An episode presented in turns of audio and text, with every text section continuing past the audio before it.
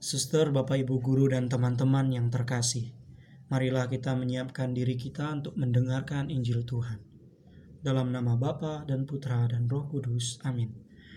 Utuslah rohmu ya Tuhan, dan terangilah budi serta hati kami, agar kami anak-anakmu ini dapat memahami dan merenungkan Injil yang akan kami dengarkan hari ini.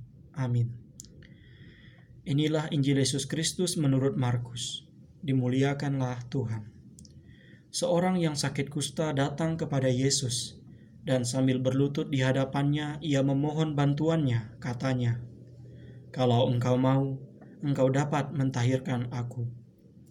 Maka tergeraklah hatinya oleh belas kasihan. Lalu ia mengulurkan tangannya, menjamah orang itu, dan berkata kepadanya, "Aku mau, jadilah engkau tahir." Seketika itu juga lenyaplah penyakit kusta orang itu, dan ia menjadi tahir. Segera ia menyuruh orang itu pergi dengan peringatan keras. Ingatlah, janganlah engkau memberitahukan apa-apa tentang hal ini kepada siapa pun. Tetapi pergilah, perlihatkanlah dirimu kepada imam, dan persembahkanlah untuk pentahiranmu persembahan yang diperintahkan oleh Musa sebagai bukti bagi mereka.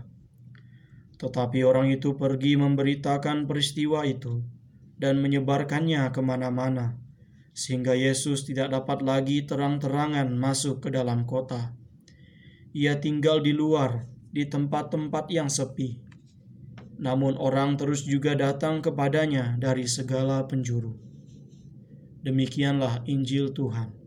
Terpujilah Kristus. Saudara-saudari yang terkasih, pada hari ini Tuhan Yesus menyembuhkan seorang yang sakit kusta. Orang yang sakit kusta ini sadar akan ketidakberdayaannya.